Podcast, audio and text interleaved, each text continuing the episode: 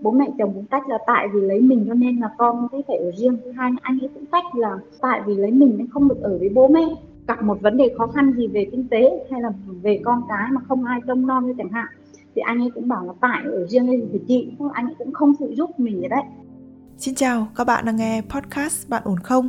Nơi bạn được giải bày những bất ổn, được lắng nghe, được học hỏi từ chính trải nghiệm của người trong cuộc. Tức là vợ với con không phải là cái vị trí quan trọng nhất mà chỉ có bố mẹ với em thôi. Và cái khi mà cứ khinh thường mình ra mặt với con cái như thế thì cái thái độ của con ấy, nó cũng học theo, nó cũng khinh thường mẹ các bạn thân mến, à, những bất ổn là câu chuyện của mỗi một cá nhân, nhưng mà những vấn đề trong đó, những bài học mà bạn cần ghi nhớ hay đơn thuần là tâm thế mà bạn cần để có thể đối mặt với những bất ổn thì mình nghĩ đó là câu chuyện chung của rất là nhiều người. Hy vọng là những câu chuyện mà mỗi một nhân vật trong podcast Bạn ổn không đã trải qua cũng chính là những thứ mà bạn cần ở đâu đó trong một vài giai đoạn hay là một vài khoảnh khắc của cuộc đời. Và nếu như bạn cần một người để lắng nghe, một người để gỡ những nút thắt trong cảm xúc của mình, bạn cũng có thể gửi thư về cho chúng tôi qua hòm thư podcast net Còn bây giờ, hãy cùng đến với câu chuyện của ngày hôm nay cùng với thạc sĩ tâm lý Trần Hương Thảo. là bây giờ hôm nay là muốn chia sẻ câu chuyện là mối quan hệ với chồng á thấy là có nhiều cái bất ổn có một cái nổi bật nhất đó là tuy là hai vợ chồng lấy nhau thì lấy nhau cũng hoàn toàn tự nguyện. Thật ra là có tình cảm thôi chứ cũng chưa thể gọi gọi là yêu đâu. Tính tròn nó thì cho là 10 năm đấy.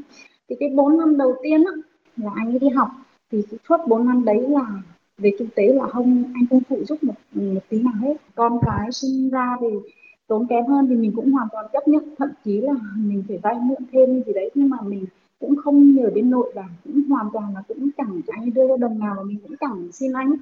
Nhưng mà khi mà anh về một cái, anh ấy có một cái định hướng từ đầu là buộc phải ở với cha mẹ, vì là cha mẹ định hướng là sẽ ở với anh vấn đề ở với cha mẹ chồng là một vấn đề, nhưng vấn đề lại ở với cả em chồng.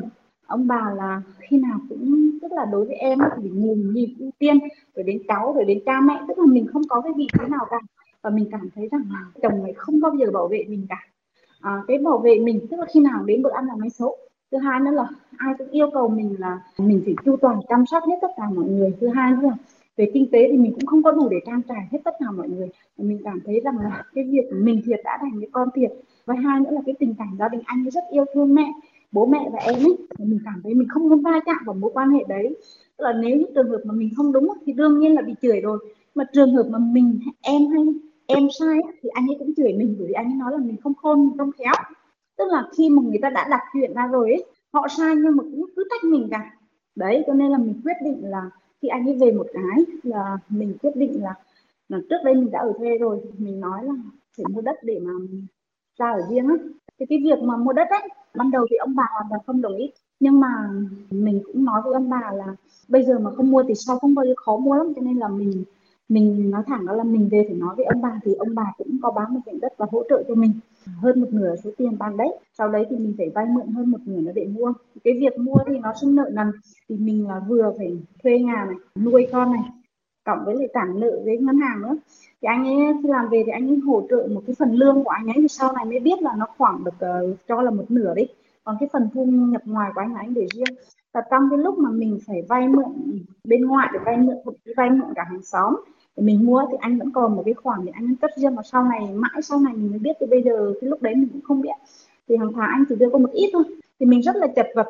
Thì cái việc đấy thì mình đã phải làm thêm này. Rồi mình phải làm rất là nhiều việc. Anh ấy đưa tiền không được nhiều, nhưng thỉnh thoảng anh ấy dọa là cứ không vừa ý một cái gì, anh ấy dọa tháng sau không đưa nữa. Suốt ngày anh coi điện thoại, về nhà anh coi điện thoại, trưa anh coi điện thoại thì cái trẻ con đến tuổi đi học ấy bé đầu thì khá là thông minh cái sau thì nó nó chậm hơn. Nhưng mà con không hoàn toàn không tập trung được việc học vì là cứ bu vào điện thoại. Thì đấy là mình quyết định là làm gì thì làm những buộc phải xây nhà để để có cái không gian cho con học đấy. Thì anh ấy cũng không đồng tình đâu nhưng mà thậm chí mà bản vẽ anh cũng không xem. Mà tóm lại anh cứ mặc kệ như thế. Ở riêng ấy, thì là bố mẹ anh không thích anh ấy không thích. Bố mẹ chồng cũng tách là tại vì lấy mình cho nên là con cái phải ở riêng. Thứ hai anh ấy cũng tách là tại vì lấy mình nên không được ở với bố mẹ. Cho nên là cái việc mà ở riêng là khi nào ờ, gặp một vấn đề khó khăn gì về kinh tế hay là về con cái mà không ai trông nom như chẳng hạn, thì anh ấy cũng bảo là tại, ở riêng đây thì chị anh ấy cũng không phụ giúp mình vậy đấy. Thứ hai nữa là trong mối quan hệ với gia đình chồng á, thì anh ấy luôn giữ khoảng cách đối với mình nhưng mà lại thân thiện với bố với mẹ và với em. Vì trong quan điểm của anh ấy là à, bố với mẹ là có một, em là có một cái vợ thì à, không có vợ này thì có vợ khác mà con này không để đứa này thì có đứa khác tức là có một lần thì à, mình nghe xóa qua thấy mẹ chồng nói với con trai như thế. Nên là kể cả tiền anh có tiền riêng như thế là chỉ có bố bố mẹ với lại em trai biết nhưng mình không hề biết. Cho nên là em trai thường xuyên mượn anh vay tiền nhưng mà mình không bao giờ biết. Mà anh ấy mình mượn anh ấy không không bao giờ cho con học mà thiếu tiền học thêm mà à, hay là thiếu tiền học ở trên lớp mà mình, mình chưa có tiền mình bảo anh bán anh không bán mình phải đi mượn hàng xóm về để thải còn anh cũng không đưa có một cái vấn đề rất là lớn đó là cái chuyện học của con ấy. Tức là mình thì cái quan niệm là đầu tư giáo dục cho con nó là cơ hội. Ngay từ khi nhỏ có bé đầu thì em học để theo đuổi cái uh, chương trình chất lượng cao thì bé có năng lực học tập và cũng mong muốn thì mình muốn tạo điều kiện cho con đấy. Thì uh, anh khi nào anh nói là sau này uh, lớn lên thì nó học được thì cho đại học mà không học được thì thôi. Thì bây giờ thì học vô tích sự như mẹ vì chính vì cái thế mà cái bé sau á thì nó lại ngược lại. Nó không có động lực học.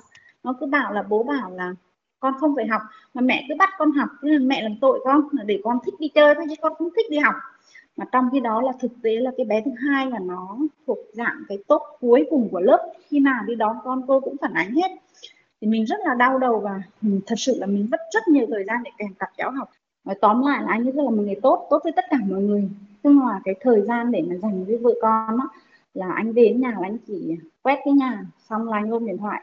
Đấy tức là khi nào cũng cũng nói xấu mẹ trước mặt con cái thứ hai nữa là con cái có một cái lỗi lầm hoặc có một cái sai sót gì đấy ví dụ như con nó bẩn thì thay vì nói là con làm như thế này bẩn thì con phải rửa tay rửa chân thì anh ấy lại nói là bẩn như mẹ.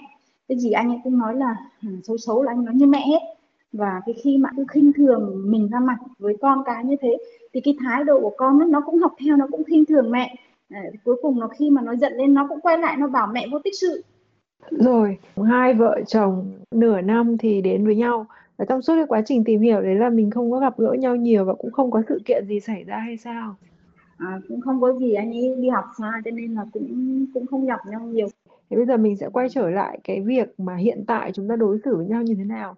Thì tình cảm tại sao nó lại cứ ngày ngày càng phai nhạt đi thì trước tiên bây giờ mình sẽ xem xét từ góc độ phía bên mình đã nhé ờ, cái việc mà sống chung với một cái gia đình ấy mà trong đấy nó có bố mẹ anh chị em uh, thậm chí là cháu thường là bây giờ các nàng dâu phản ánh là tôi không thích cái điều đấy. Nhưng mà vừa rồi có một cái bộ phim tên là gia đình mình vui bất thình lình thì nó lại tạo lên một cái gia đình mà trong đấy tất cả mọi người đều rất thích chung sống với nhau để có thể nâng đỡ được nhau.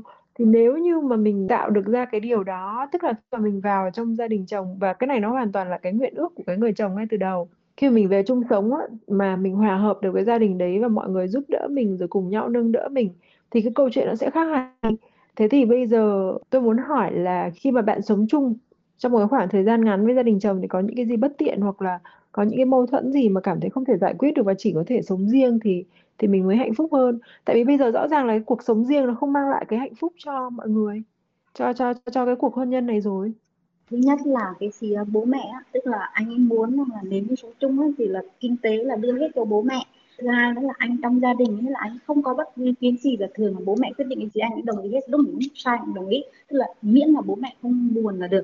Cái thứ ba, vấn đề bố mẹ nó chỉ là một phần, vấn đề là em em nó sống ở bên cạnh. Nhưng mà khi nào em cũng soi nó vào cuộc sống của gia đình hết. Tức là kể cả từ ăn uống cho đến tất cả mọi vấn đề, kể cả đồ đạc của em ấy là em cứ tất sang bên này hết từ xe cọ cho đến tủ tiết đồ đạc.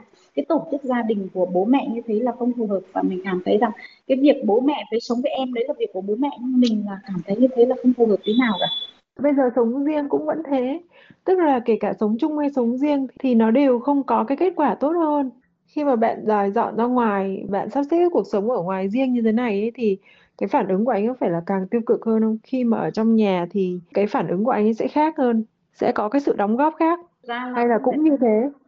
ở trong nhà lại càng kinh khủng hơn. Thì ở ngoài thì mình mới chỉ lo cho con cho cái thì lo bản thân mình nhưng ở nhà thì mình không có sức để mà lo cả một hệ thống gia đình như thế. Và khi mà mình không lo được thì mọi người sẽ bảo là mình tham lam ích kỷ chẳng hạn mình tham lam mình đi chợ mà không có đủ tiền để mua hết tất cả thức ăn nhiều như thế chẳng hạn.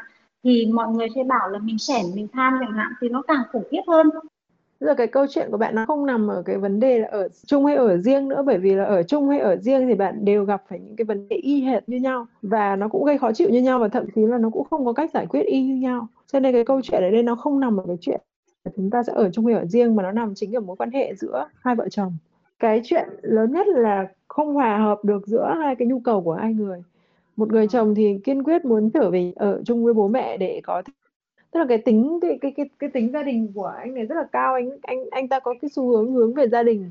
Và có rất nhiều người đàn ông Việt Nam là như thế, họ luôn luôn hướng về gia đình và một cái người phụ nữ mà để sống yên ổn được với một cái người chồng như vậy và thì thường xuyên là phải nhịn gia đình chồng và gồng gánh gia đình chồng. Thì sau đấy thì cái người đàn ông đó thì họ sẽ thấy được là ừ cái cô này phù hợp với tôi, bởi vì là khi mà tôi hy sinh vì gia đình như thế, thì cô ấy cũng hy sinh về gia đình và cô cũng hướng về gia đình như thế, thì cô này mới là người phù hợp với tôi còn nếu như mà mình cứ kiên quyết mình dãy ra khỏi cái thiên hướng đấy của anh ta thì chắc chắn là anh ta sẽ đối đầu với mình. Đây là điều đương nhiên. Nếu như ngay từ đầu mà chúng ta có những cái va chạm chúng ta có được cái thời gian ở chung với nhau tiếp xúc nhiều với nhau hơn và hiểu được thiên hướng của nhau và hiểu được rằng là thiên hướng của anh và thiên hướng của tôi hoàn toàn khác nhau thì chúng ta đã không đi đến với nhau và nó đã không xảy ra cái chuyện như thế này. Tức là có tới hai đứa con và một đứa con thì bây giờ nó hoàn toàn dưới uh, cái sự ảnh hưởng về mặt tư tưởng của cha để mình cảm thấy là hình như tôi tôi mất luôn cái đứa trẻ đấy trong khi đấy tôi là cái người mà phải bỏ cả tiền và cả sức lực ra để nuôi dạy đứa bé này và cuối cùng tôi không thu lại được gì. Vâng. thế thật sự mà nói là ở trong cái trường hợp này ấy, thì chúng ta chỉ có một cái cách duy quyết, giải quyết mà nó hơi hơi mang tính truyền thống và nó hơi thiệt thòi. Bởi vì đây là cái bài học mà chúng ta đã nhìn thấy từ rất nhiều cái thế hệ đi trước rồi. Bạn thấy không? Rất nhiều những cái người phụ nữ giống như kiểu chúng ta vì muốn giữ gia đình cho trọn vẹn này vì muốn vì muốn một cái uh, cuộc sống gia đình và con cái có đầy đủ để về bố mẹ thì họ sẽ chọn cái phương án là họ sẽ chịu nhịn chồng chúa vợ tôi. Anh làm gì cũng được tôi sẽ chịu nhịn tất cả các thứ. Tôi sẽ chịu hết chấp nhận hy sinh kể cả về mặt tiền bạc kể cả về mặt danh dự tôi không cần một cái gì hết. Đấy để ở chung với anh. Còn nếu như mà mình cư xử theo cái lối phụ nữ hiện đại tức là tôi cần coi trọng cái giá trị của bản thân tôi trước tiên ấy thì mình phải hy sinh cái việc là tôi sẽ không có một cái gia đình trọn vẹn. Cái chuyện mà mà muốn thay đổi cái người kia hoặc là muốn họ phải nghe theo mình như thế nào nó cần rất là nhiều những cái sự dụng công và cả dụng tâm để mà xử lý cái vấn đề đấy. Và đặc biệt đó, là mình phải có lợi thế hơn cái người đó rất nhiều. Bất kỳ một cái lợi thế gì. Chứ không phải là bây giờ là ừ học thêm mấy cái khóa trên mạng là muốn anh ấy thay đổi bắt đầu phải ngọt ngào với anh ấy này nọ các thứ. Chưa chắc nha nếu như mà bạn ngọt ngào với với chồng của mình để mong anh ta có sự thay đổi đúng không? Thì ok có thể là anh ta sẽ nhìn nhận cái hành vi đấy của bạn dưới góc độ là à chịu thua mình rồi đây vậy là mình cứ tiếp tục lấn tới. Và khi tiếp tục lấn tới như vậy bạn lại lại tiếp tục ở trong cái tình trạng rất là ức chế. Bởi vì anh ta không hề có gì thay đổi cả. Nhưng mà mình lại phải uốn mình để nghe theo. Tức là cái trước đấy là cái anh ấy đưa một tháng rất ít. Đấy thì mình phải vừa phải trả nợ vừa nuôi con đấy thì là cái cái đối xử với anh ấy thì cũng đỡ hơn, tức là anh ấy ít nói xấu mình hơn. Và nói chung là cũng có lần anh ấy cũng nói là chồng à, không giỏi kinh tế nên là vợ bắt tả đấy. Thì anh ấy cũng biết nói câu đấy. Rồi bây giờ cái câu chuyện là một cái người đàn ông ở nông thôn và họ là con trưởng ở trong một cái gia đình ấy, thì cái máu ờ, cái máu phải gọi là trưởng, con trưởng trưởng họ, trưởng tộc gì thì nó đã ăn vào trong đầu của anh ta rồi. Và anh ta nghĩ rằng cái việc mà anh ta chăm lo cho cái gia đình lớn nó là một cái việc đương nhiên anh ta phải làm hoặc cái gia đình nhỏ nó sẽ là cái ưu tiên thứ hai. Và nếu cái người phụ nữ nào muốn đi cùng với anh ta, muốn hạnh phúc với anh ta thì phải hiểu được vấn đề này, phải phải làm y hệt như anh ta. Đấy là, nó là một cái truyền thống rất là khó để xóa nhòa rất nhiều những cái vùng miền quê và tôi nhìn thấy cái điều này nhiều. Vâng tức là về kinh tế chẳng hạn, như anh ấy đưa riêng tiền cho mẹ là đưa riêng tiền cho em chẳng hạn, và anh ấy cứ giấu giấu, khi nào cũng giấu giấu như thế. Và anh cũng cho riêng của anh ấy, giống như kiểu là đương nhiên là chỉ có của riêng của anh ấy cho thôi tức là thật ra là mình đang bực mình cái chuyện mà nó không liên quan tới mình. Nó không phải là chuyện của mình, bởi vì cái đó là tiền của người ta. Và bây giờ nhá, quay lại này, chồng mình có đóng góp tiền cho cái việc nuôi con của mình một cách đầy đặn và đều đủ đủ so với cái nhu cầu không? Không cái gì đúng không? Và mình phải gồng gánh toàn bộ cái câu chuyện này để cho anh ấy có tiền để đóng góp vào gia đình. Thì anh ấy nói là học làm gì cho tốn tiền thì nói đừng có học. Hay là mua thức ăn thì anh ấy nói là mua ít lại đi, mua bớt lại. Thì bây giờ con lớn thì càng ngày nó phải ăn nhiều hơn, nhưng làm gì mà bớt được? Tức là bản bản thân mình cũng không muốn hợp tác với tất cả những cái gì người ta đưa ra. Cả hai người đều không hề có tinh thần hợp tác với nhau thì làm sao có thể sửa chữa được vấn đề? Vâng thì đúng hầu như là trong cuộc sống hai vợ chồng là không có hòa hợp và không có có cái thảo luận rất là khó mà hầu như mình muốn nói chuyện này anh không nói chuyện. Bây giờ là hai người đã không có cái thiên hướng giống nhau rồi. Ví dụ như là bây giờ ừ ok cùng là cái người nhiều chuyện cùng là cái người mà mà cả lơ phất phơ hay là cùng là một cái kiểu gì đấy thì cùng thì cũng mới cùng làm được một cái việc gì đó. Còn đây đằng này một cái người thì cứ lao về phía gia đình lớn và một người thì cứ khư khư khư để cho gia đình nhỏ. Nó là hai cái đường thẳng song song và không thể nào gặp nhau được. Thế thì bây giờ bạn có thể nào cùng với chồng mình lo cho cái gia đình lớn một cách hết tâm hết sức không? Mà phải thật tâm trong lòng của mình là muốn làm cái điều đấy cơ có không cái cái việc uh, gia đình thì mình cũng có tham gia mình cũng có làm nhưng mà nói chung là chủ yếu là ông lo toan nhiều á cho nên là mình cũng làm vừa phải cỗ kia thì mình vẫn về mình nấu nướng rồi mình vẫn dọn dẹp thì mình vẫn đấy. Tức là mình làm cho xong cho có cái sự góp mặt của mình ở trong đấy. Chứ mình không hào hứng và không hề vui với cái chuyện đấy. Thì tức là tâm của hai người đặt ở hai cái vị trí hoàn toàn khác nhau. Một cái người thì họ vô cùng vô cùng nhiệt với những cái việc của cái gia đình lớn với cái việc chăm lo cho gia đình ruột thịt này nọ ờ, họ hàng làng nước của họ mà mình không cùng chí hướng với họ và bảo bây giờ là mình phải thay đổi cái cái suy nghĩ của mình đi mình phải lo cho gia đình của họ thì mình không làm được. Tôi nói như thế này để bạn hiểu được là cái sự khác biệt trong suy nghĩ của hai người nó quá lớn đến mức độ mà chúng ta luôn luôn muốn rằng ở ừ, cái người kia họ phải thay đổi đi nhưng chưa bao giờ mình nghĩ lại là bản thân mình có thay đổi được không? Nếu bản thân mình không thay đổi được thì tại sao cái người kia họ sẽ thay đổi vì mình? Mình phải có một cái ưu thế gì đấy rất đặc biệt thì họ mới thay đổi vì mình. Còn mình không có thì thì giữa hai người phải có một cái tình yêu vô cùng sâu sắc nồng nàn dành cho nhau thì mới thay đổi được. Mà ngay từ đầu chúng ta đã bị thấy là, là chính bạn đã khẳng định luôn là giữa hai người không yêu nhau lắm. Sau đấy thì đến cái chuyện là không có chung chí hướng với nhau nữa. Cho nên là cái khoảng cách giữa hai người nó sẽ càng ngày càng xa ra bởi vì cái nhu cầu cái tâm huyết của hai người nó đặt ở hai cái vị trí hoàn toàn khác nhau. Và vì không có được cái sự hòa hợp về cái chí hướng như vậy, không có được cái sự đồng điệu trong các cái sinh hoạt, và người nào cũng nghĩ rằng là ừ tôi đang làm đúng và còn người kia thì làm sai. Chúng mình đang nghĩ là chúng mình rất đúng, là cái người đàn ông họ nên chú tâm vào cái gia đình nhỏ. Nhưng không, với cái người đàn ông kia thì họ nghĩ là tại sao cô vợ của mình, cô ấy không đặt tâm huyết cho cái gia đình lớn? Gia đình lớn mà không ổn thì cái gia đình nhỏ để làm cái gì? Cái việc mà hướng đến cái gia đình lớn này toàn tâm toàn ý cho cái gia đình lớn này là một cái điều không hề có trong suy nghĩ của em đúng không? Em luôn luôn cho rằng cái cái đấy là một cái sự hy sinh nó rất là vô lý đúng không? Vâng. thì đối với người đàn ông này họ cũng thế họ họ họ cũng cho rằng là ủa tôi phải lo cho gia đình lớn còn cái gia đình nhỏ ấy thì thì, thì tính sau đi xếp sau. Em rất là bức xúc em bức xúc tới mức độ mà khi mà em em nói chuyện với chị em không ngừng được luôn. Thì chứng tỏ là em ghi những cái điều đó trong lòng mình nó nó rất nhiều và em không có cơ hội để nói ra. Bây giờ em phải giống như là em cứ tưởng tượng đi người em nó như là một cái khối nước ấy. vâng. Nó cần phải được mở vòi để xả.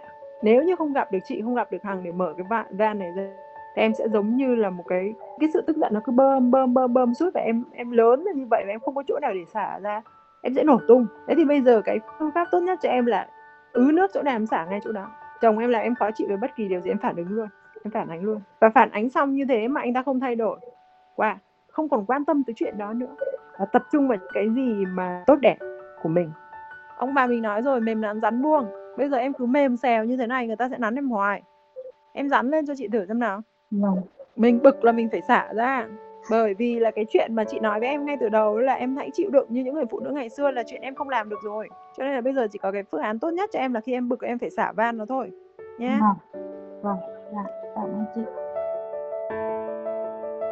Vâng, các bạn thân mến, bước vào cuộc trò chuyện này thì mình đã cảm thấy rất là căng thẳng bởi vì nó không phải là câu chuyện của mỗi một cá nhân nào, nó gần như là điển hình của rất là nhiều người phụ nữ Việt Nam truyền thống, những người luôn trông rất là khắc khổ vì một điều gì đó, những người mà mình nghĩ là họ mang trong mình những cái chăn trở, những cái khó chịu và áp bức không thể nào nói ra mình không thể khẳng định được rằng là họ đúng hay họ sai, họ tốt hay là họ không tốt. Nhưng mà mình hy vọng rằng là dù cho bạn lựa chọn hay quyết định như thế nào, thì bạn cũng có thể ít nhất một lần nói ra những uẩn ức bên trong, một lần được cảm thông bởi ai đó, một lần được sống nhẹ nhàng mà không hằn học, không tức tuổi một lần cảm thấy mình được yêu. Và nếu như bạn đang gặp phải những bế tắc những bất ổn trong cảm xúc của mình, hãy gửi thư về cho chúng tôi qua hòm thư podcast net Còn bây giờ thì Nguyễn Hằng xin phép được khép lại chương trình của chúng ta ngày hôm nay tại đây. Xin chào và hẹn gặp lại các bạn trong những chương trình sau.